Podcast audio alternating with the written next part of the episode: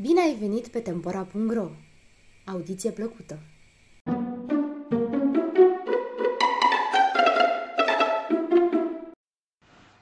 Era odată un prinț și prințul acela voia să se însoare cu o prințesă, dar cu o prințesă adevărată.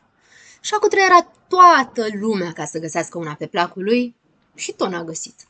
Prințese erau destule, dar el nu putea să știe dacă erau cu adevărat prințese, fiindcă tuturora le lipsea câte ceva. Și prințul s-a întors iar acasă și era foarte necăjit pentru că tare ar fi vrut să găsească o prințesă adevărată. Într-o seară, tocmai se stârnise o furtună cumplită. Tuna și fulgera și ploua cu găleata. Era o vreme îngrozitoare.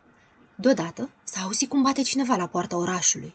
Și regele, tatăl prințului, s-a dus să deschidă. La poartă era o prințesă. Vai, dar ce hal era din pricina ploii și a vremii rele. Apoi curgea și roaie pe păr și pe haine și intra în pantofi pe la vârfuri și țâșnea înapoi pe la călcâie.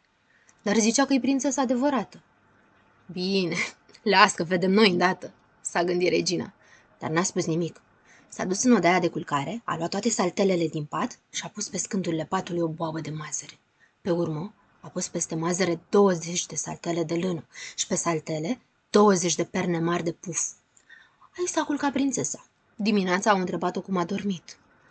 Groaznic de prost, a răspuns prințesa. Toată noaptea n-am închis ochii. Dumnezeu știe ce a fost în pat. Am șezut pe ceva tare și acum am toată, numai vânătăi. Groaznic. Și atunci au văzut cu toții că era o prințesă adevărată. Dacă a simțit ea o boabă de mazăre prin 20 de saltele și 20 de perne de puf, așa de gingașă la piele nu putea să fie decât numai o prințesă. Și prințul a luat-o de nevastă, fiindcă acum știa hotărât că asta e prințesa adevărată.